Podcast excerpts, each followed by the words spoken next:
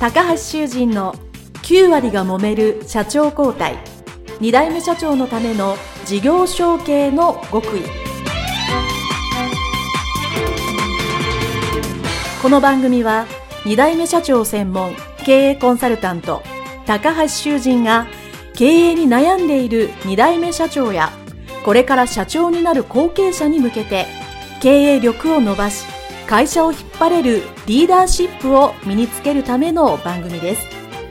これまで数百社をコンサルティングした実績から2代目社長ならではの悩みを知りその解決のための独自理論によって2代目社長もまた従業員も幸せに仕事ができることを目指した内容です皆さん、こんにちは。事業承継コンサルタントの高橋修人です。本日は SI 成功株式会社サ尾成俊社長のインタビュー、えー、後編のところなんですけども、えー、それを少し長くお話しいただいたので、インタビューその2、その3ということで、えー、2つに分けて、えお送りさせていただきたいと思います。え今回はインタビューその2ということで、えー、サシオ社長が3年前にインタビューで、えー、登場いただいてからこの3年間、どういうふうに後継社長として会社を経営してきたか。そして3年前はまだ経営者として、まあ、ルーキーだったのがですね、この3年でいろんなことを経験されて、どういうふうに素晴らしい経営者になられたか。ということをですね、お話しいただいておりますので、ぜひですね、この3年間でどういうことをされて、どういう違いがあったかというのを皆さんもぜひ気にしながらお聞きいただければと思います。えー、それではインタビューその2、スタートです。皆さん、こんにちは。事業承継コンサルタントの高橋修人です。本日は SI 成功株式会社、サシオ、ナルトシ社長に、えー、お越しいただきまして、えー、インタビュー後編でございます。えー、サシオ社長よろしくお願いします。よろしくお願いします。はい、えー、前半ではですね、えー、この佐生社長が来る、えー、来ていただくのは2回目なんですけど、その第1回の音声ですね、えー、聞いていただきて、じゃあその時、今3年経ってどうだったかというのを振り返りを中心にしていただきました。で、え、今回はですね、え、そこから、え、さらに3年を経っておりますので、え、まあ経営者としてもう、なんですかね、えー、それまでは事業承継成り立てで、まあルーキーの経営者から今も、レギュラーというかね、バリバリの経営者と いうふうにされてるので、まあそういうふうにこう、経験を積まれて成長されたということあるので、それをまあちょっと振り返りながら、はい、まあ事業承継して、まあ、あの、固形社長として、まあこういう経営というか、こういうやり方ができるよっていうのを皆さんにヒントになればなと思っておりますので、はい、よろしくお願いしたいと思います。はい、よろしくお願いします。はい。で、えー、前半にもちらっとお聞きをしたんですけども、この、まあ、再成功株式会社製造業でね、されてるんですけど、やっぱりその、顧客の入れ替わりというか、うん、あの、ある仕事が、えー、急に半年後なくなるよ、みたいなことで、えー、今いろいろ大変やったと思うんですけども、まあそういうのやっぱり聞いてる製造業の後継者さんでもあると思うんですね。やっぱり下請けしててよかったけど急になくなったら大変やと。はい、いうことが今後あり得ると思うので、えー、まあそういう状況近しいと思うので、そういうのをどういうふうに、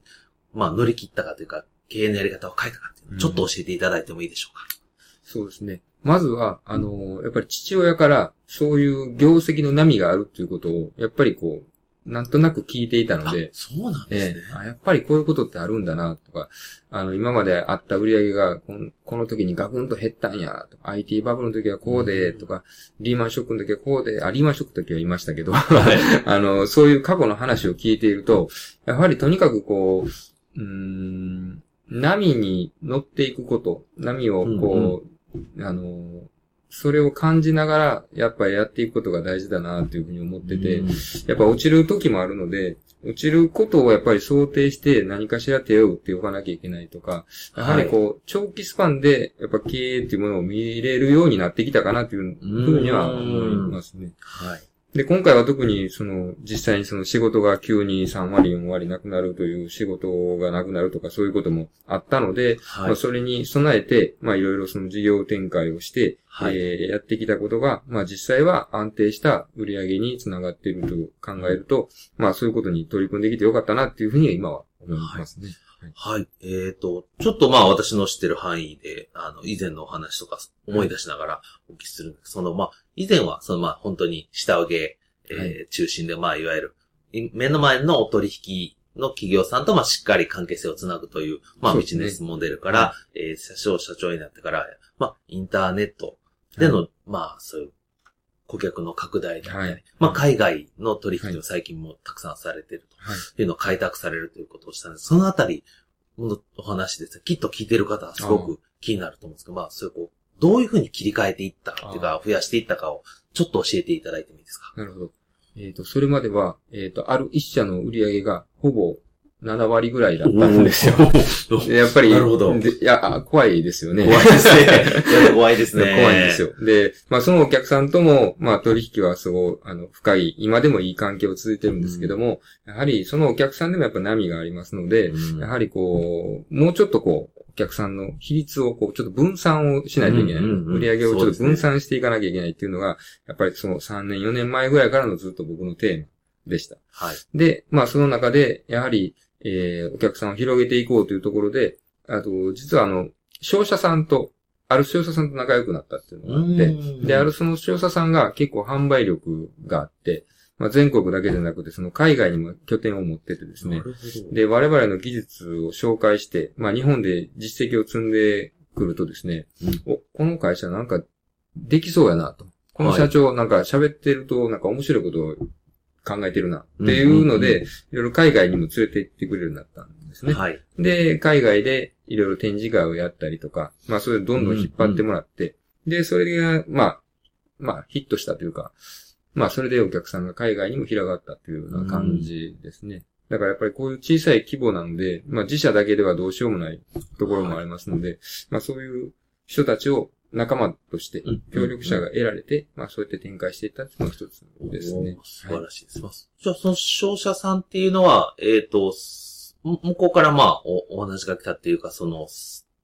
営業に来られた感じなんですか？それとも、社長社長から探しに行ったって変ですけど、出会いに行ったんですかね？えっ、と、どちらかというと、僕が探しに行ったわけではないですね。うん向こうが見つけてくれたっていうような感じですね。で、商社さんっていうのは、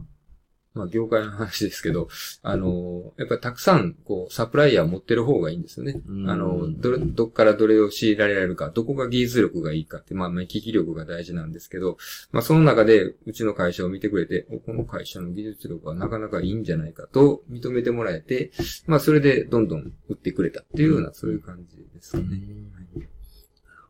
じゃあもう一つ、これはまあ僕はどちらかというとコンサル的にお聞きしたいんですけど、前回のお話を聞いたときに、えー技術というのがそのまあ、社長、社長の業界では、あの、常に、まあ機械も含めて、あの、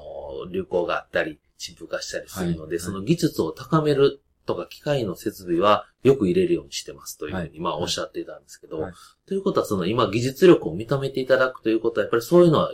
ずっと継続して技術を高めることはされてるということですよね。あそうですね。えー、高めてるんですけども、どちらかというと、まあ、高めてるか。た守ってるような気もするんですけど、高めてるかもしれませんね。守ってると守言いますと。えーとですね、余計なことしないですね。おー、なるほど。余計なことはいに手を出さずに、例えばですよ、我々実はカーボンに特化して、カーボン加工に特化してるんですけども、はい。もう数年前はいろんなことやりました。えっ、と、樹脂を削る、金属を削る、えーいろんなことやってたんですけども、うんカーボンを切削するということに特化して、そこをどんどん突き詰めていってるという意味では守ってるところなるほど。ただ、えー、難しい仕事が来る。例えば、もうちょっと早くこなせないか、もっと仕事量をこなせないかっていうところでは、どんどん革新をしていってるところではあります。でもその中でやっぱ設備を入れて、設備によって革新しているところもあれば、現場の人たちのアイディアとかを使いながら、もうそれこそ、えー、もうまさに今日もやってましたけど、こうやってこうやってこうやった方が早くなるんじゃないか、こうやってこうやってこうやった方がっていうのを。そうですね。そういうのを現場の人と、私とも何人かでこう話しながらやってるという、まあ、守りながら革新もしてるという、うんそういう感じですかね。ここという分野を決めて、はい。それをまあ、うんまあ深掘りするといかそうですね。突き詰めていく突き詰めていくと。えまあ本当にまあ製造業としても本当、まあ、正しいというか王道のええやり方ですよね。でそれやると、やっぱりお客さんのとこ行っても、多分僕の説得力が多分きっと変わってきてると思うんですよ。僕の話を聞いてると、あ、この人にカーボン任せたら大丈夫やなってきっと思ってくれてると思うので、うんえー、大体浮気されないですね。う 大体もう指名で注文が来るようになるという、はい。なんかそこがやっぱりその、まあ僕がやっぱり常にやっぱり現場にいて、で、ええ。現場の技術をやっぱり理解しようとしてる。はい。うーんまあ職人さんがどんなことにこだわってるかっていうのを一応理解してるので、まあはいそういうことをお客さんにこう伝えていけると、よりこうお客さんからも信頼されるというか、それはすごく実感しますね。はい。それでは、サシオ社長のインタビューその2は、えー、ここまでということでございます。えー、少し内容をですね、振り返っていきたいかと思います。えー、いくつかポイントがあると思うんですけども、あの、一番最初にね、私がこのサシオ社長にお聞きした、えー、まあ、顧客がですね、えー、下請け企業一本からいろんな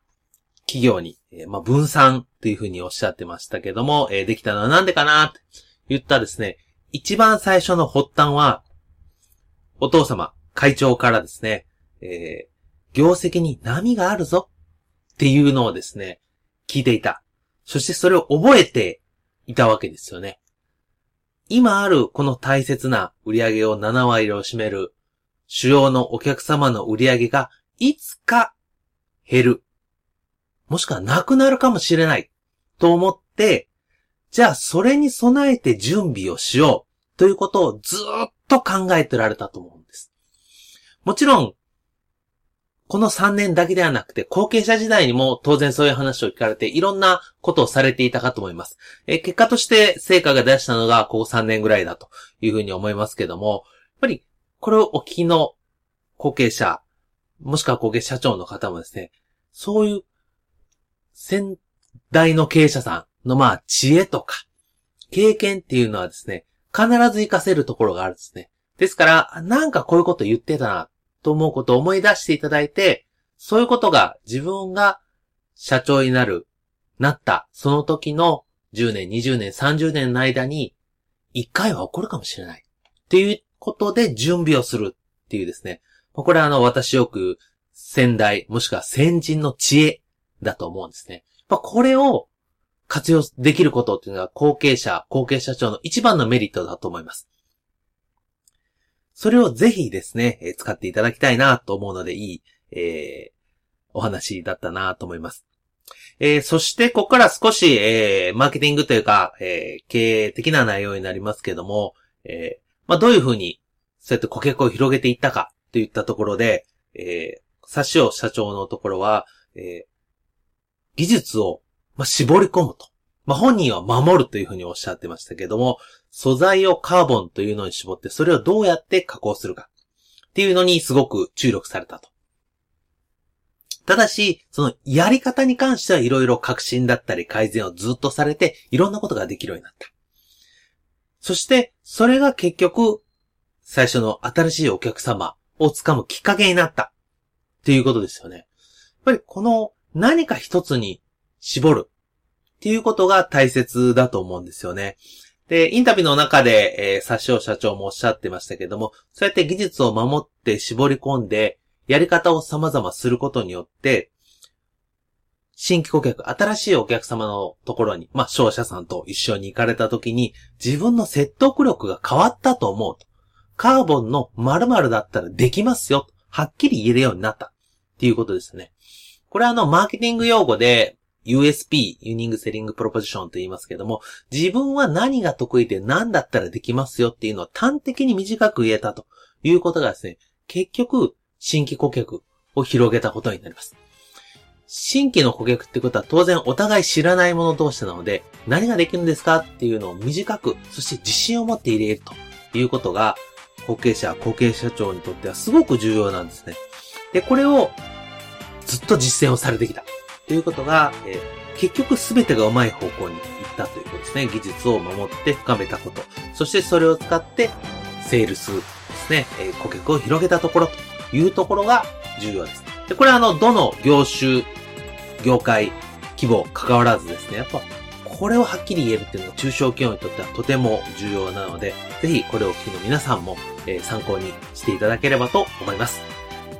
はい、えー、それではですね、SI 成功株式会社、佐生成俊社長のインタビュー、その2、えー